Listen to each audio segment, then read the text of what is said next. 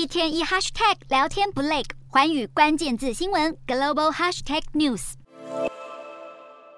中美洲国家萨尔瓦多去年成为全球第一个拿比特币当成法定货币的国家，但今年加密货币陷入熊市，传出萨尔瓦多国库已经惨赔六千万美元，债台高筑。然而七号彭博资讯报道，萨尔瓦多副总统乌有雅爆料，收到中国方面的提议，要购买萨尔瓦多所有的外债，并且表示萨国当局还要看看条件再考虑，并认为需要谨慎行事，也没有给出交易细节。然而，信评机构标普已经将萨尔瓦多的评级打到 CCC Plus，比投资级还要低七个等级。分析指出，萨尔瓦多正积极寻求避免债务违约，而中国可能会向萨尔瓦多提供某种形式的融资，让萨国回购债务。无独有偶，巴基斯坦和中国的债务纠葛再受关注。巴基斯坦总理夏利夫日前访中，二号会晤中国国家主席习近平，传出习近平承诺要暂缓巴基斯坦偿还四十亿美元的贷款。而七号，中国外交部发言人赵立坚没有直接证实，只表示中国过去为巴基斯坦稳定金融形势提供力所能及的支持，现在和将来都将继续这样做。然而，英国金融时报报道，巴基斯坦是接受中国援助贷款最多的国家之一。然而，光是中国在巴基斯坦东部投资新建的拉合尔市捷运局线，总经费就高达二十亿美元，